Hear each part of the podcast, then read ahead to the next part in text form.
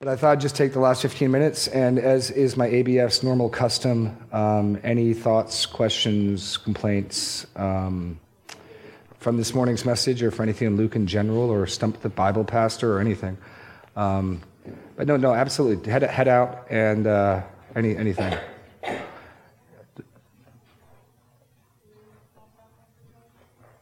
Here's a microphone right here. Yeah. Yeah. Why you do it? Yeah. Okay. Okay. Any questions at all?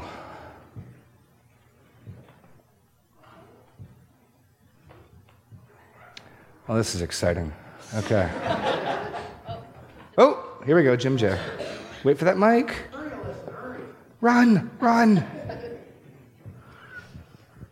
I don't know if I'm beating a dead horse here. I don't know if you addressed it, but in the message this morning, our heart is represented by the soil. And, and we want to call out to God that our soil is, our heart is ready to receive a message. Uh, Did you address how sin affects our hearts and the ability to receive the message, or do you want to expound on that? Sure, absolutely. Um, I tried. I tried clarifying that in the message uh, two weeks ago when we dealt with the parable of the soils, or one week ago. Rather than viewing the soils as different people, oh, that person's the hard soil, that person's the thorny soil. Rather, those three negatives are the dangers that beset um, faith and faithfulness to the word. And so, in that sense, it'd be sin. Hard heartedness would just be not really caring. I don't really care. I want to do what I want to do, don't care. The shallow, superficial um, soil that doesn't go deep, just, just you know, and that doesn't survive trials and suffering. You know, I, I want Jesus because I want the better life. I want Jesus because I want the better marriage. I want Jesus because I want to be blessed. And I don't want to suffer with him, and I don't want to bear reproach for him, and I don't want all men to call me and speak evil of me. And then you've got the cares and concerns of this world, worldliness and distraction in the, the thorns. Well, th- those are the dangers that Jesus represents that will, that will smother the word, that will devour the word, that will stop it from being fruitful. And so I, when he says, pay attention how you hear, be careful how you hear, I think, because if you read through it, there's, if you got a red letter Bible, the end of the parable of the sower explanation just goes straight into the no one lighting a lamp. He, it's the same discussion. There's no pause, there's no break, there's no a little while later. So when he tells them be careful how they hear, I take that to mean, in light of what I've just told you about the dangers that face in your heart that will choke out faith and fruitfulness, be on your guard against those dangers. So that, that would be how we guard against sin and sinfulness. Is that? Yeah. Go, go with it more. Like I, idolatry, apathy, Yeah, yeah. worldliness. So in, so in my heart, I recognize there are seasons and times, there are spots, maybe certain topics, where I can be tempted just not to care. And I got hard heartedness. In other areas, maybe it's superficiality and shallowness. Maybe in other areas, the world's got some hooks into me. And so in my garden of my heart, I got to be looking out for those weeds and thorns. I got to be looking out for those rocks. And I got to be looking out for those hard hearted patches and praying that God would smash them until my heart um, to, to, so that it would be fruitful soil. Um, you want to add something to that? Yeah, one of the things um, that I would love to have added to that is kind of a John Piper approach. I got have big enough hands, Jeff. and we don't have enough time for all of his all of his writings. But Sorry. the one thing that he does talk about is how um, Jesus, uh, God knows and Jesus knows that the greatest thing that we can ever attain is Him. yeah. And so He shines the light into our hearts so that we will know that He is and should be the one thing that we pursue Right. and it isn't. Right. And so we can talk about how you should let the light of God shine in your hearts, but why? It's because He is He is greater than anything you could ever pursue here. Right.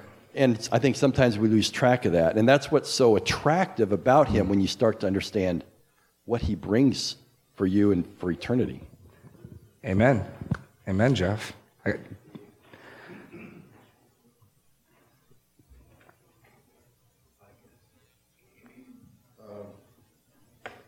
This, I'm going to sit down. Your, your, is this this, the, the apple. Thanks, Jeff.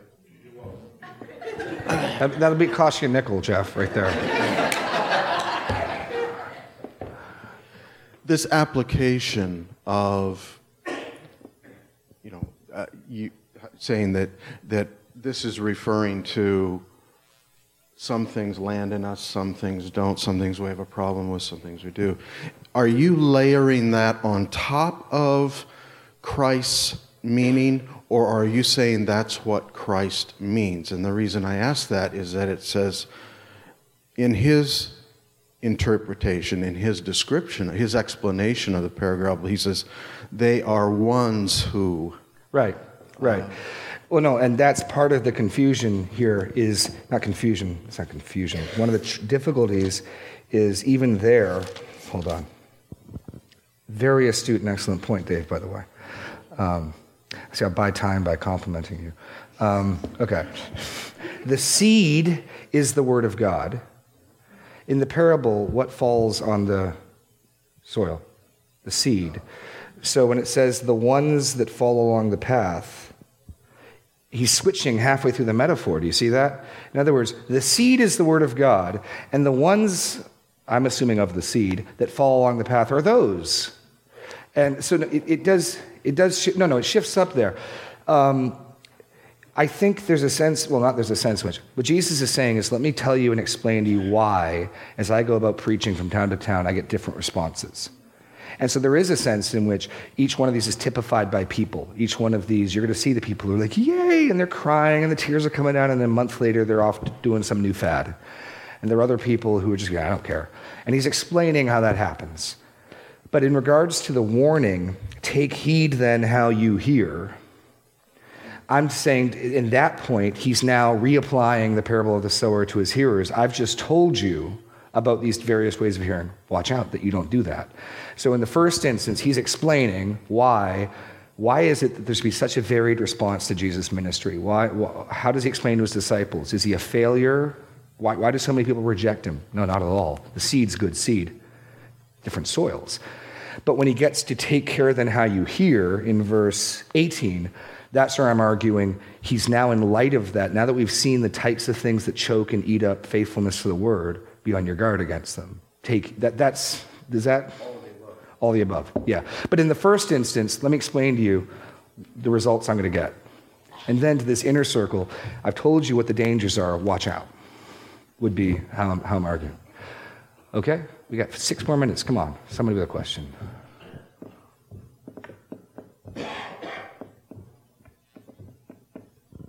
Oh, there we go. Oh, that's fine. Hello? There you go. Um, what do you believe about binding Satan? Because I I, I was listening to a talk show and they were saying that no, you can't bind Satan because if you did, then who let him loose? you know, why is he still bothering everybody? Anyway, Right. So- what do I think about binding Satan? Um, well, I, the only reference I know to binding Satan is God will bind him during the millennial reign of Christ. He'll be bound in a pit. Um, Job, Satan accuses God of putting a hedge of protection around him. Um, here- here's, here's what I do know in regards to demons, demon interaction, and dealing with Satan. Um, we know in Job, Job himself was personally afflicted by Satan, right? It was Satan, it wasn't another demon, it was Satan who gave him sores, it was Satan who made the house fall down. Nowhere in Job are we aware that Job knows that. Job just deals with God. So I know in the New Testament, and even as we get to chapter 9 um, of Luke, Jesus will give his apostles, um, claiming the kingdom of God, and he said to them, Take nothing on your journey. Um, when they departed, they went through the villages preaching the gospel. Uh, on their return, he told them all that they had done. Um, where is it? Where they were given power over demons and power to heal. Jesus certainly had power to heal. I don't fully understand how that all works.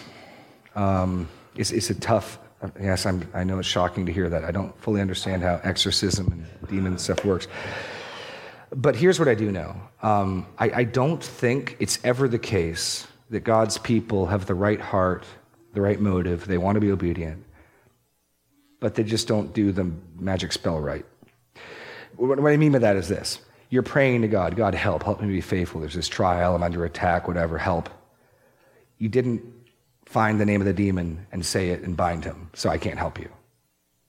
Job is my example for that. Job doesn't know it's Satan, and Job never takes his eyes off God. So I would say you're never wrong doing that. You're never going to regret doing that.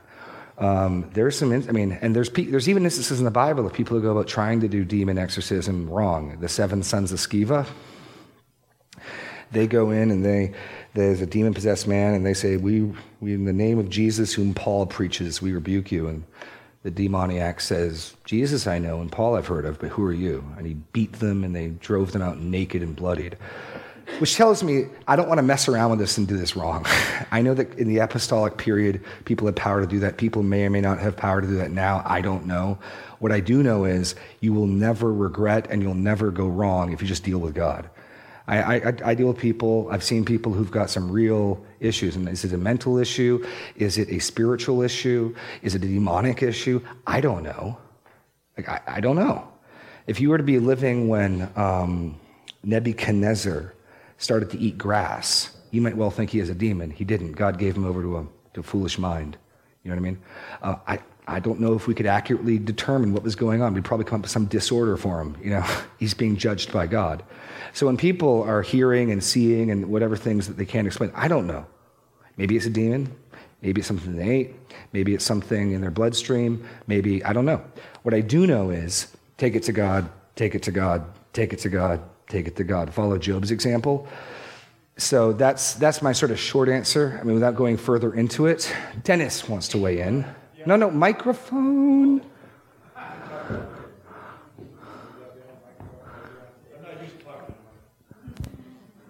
It's been a while. Uh, I think you're right. We have to be careful to do that because in past several passages, Jesus gave the disciples the power to right. do that, apostles, right. and and uh, John MacArthur says uh, the power oh was a preview of the power that Christ will exhibit in his earthly kingdom when Satan will be bound and yeah. uh, the curse on physical life curtailed. So sure. we have to be careful. I think people get into that too much today that uh, Jesus gave that power to this, the apostles. and Yeah.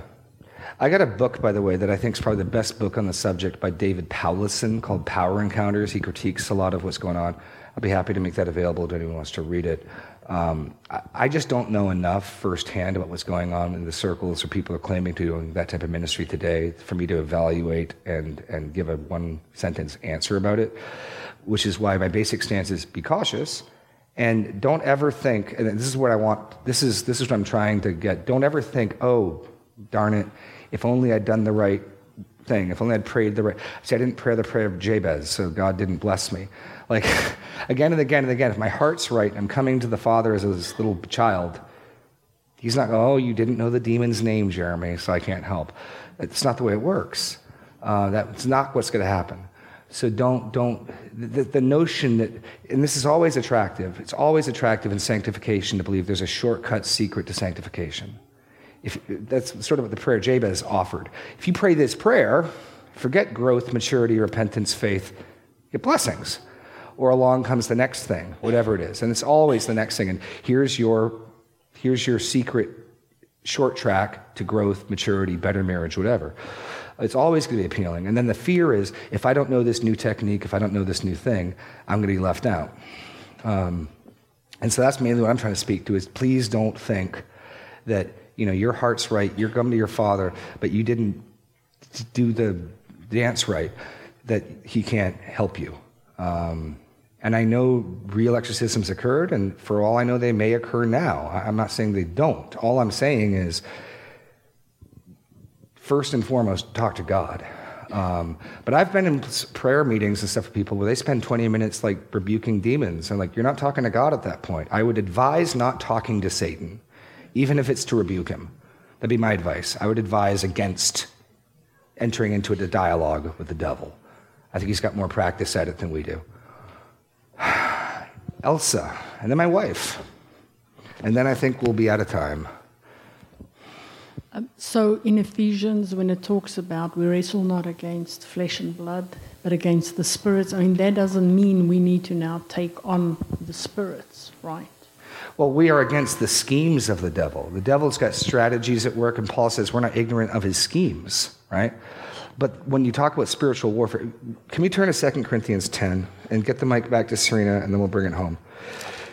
Spiritual warfare is probably one of the most misunderstood categories in the Bible. And, and I've, I've been, I some friends back in New Hampshire, we'd go on prayer walks and they'd claim the city for Jesus. And I'm not saying that's a bad thing. I'm not saying it's a bad thing at all. They'd, they'd stop at different corners and pray and claim it. And I'm by no means suggesting that's a bad thing to do. I just don't think that's spiritual warfare. Paul tells us what spiritual warfare is in 2 Corinthians 10. And I want you to pay attention to what it is. How do we fight against the enemies and the spirits of this world? Verse 3. For though we walk in the flesh, we are not waging war according to the flesh. So that's why I think this is talking about spiritual warfare. Here's where he names it. For the weapons of our warfare are not of the flesh, but of divine power to destroy strongholds. We destroy arguments, every lofty opinion raised against the knowledge of God, and take every thought captive. We're dealing with strongholds, arguments, opinions, knowledge, and thoughts. What are we dealing with? What's, what's the sphere of our warfare? It's the thinking of the minds and hearts of men. That's spiritual warfare. Spiritual warfare is the war over truth. What will people believe? Will they believe the truth or a lie? I think that makes sense when you look at evangelism. What is evangelism? Calling on people to believe the truth of the gospel, right? And if people will believe the truth of the gospel, they can be saved. And if they won't believe the truth of the gospel, they will perish. It's also about whether people will continue to believe the truth or a lie. Spiritual warfare is the war over truth. That's spiritual warfare. Paul says the arena that I'm fighting in is the arena of thoughts and opinions and knowledge. We take every thought captive to obey Christ. I want to bring the minds of people and their thoughts into obedience to Christ. And that's spiritual warfare whatever, whatever other things may be, that's the only passage I know of that directly speaks to it. So again, I'm not saying what some of my friends do is bad. I just that's not spiritual warfare. Spiritual warfare is when we're directly assaulting the strongholds of thought, of lies of the devil in people's minds and their hearts, and we're calling them to obedience to Christ in their thinking. Serena, you want to say something and then we'll break. Isn't there something about angels fighting over somebody's body and it was Yes. We're three minutes over, and you want to bring up the assumption of Moses in the book of Enoch quoted by Jude. No, we're not going there. Let me say this. Every time, every time we get to see what's going on in the angelic world, I'm surprised. This is the one topic I would encourage people not to speculate on.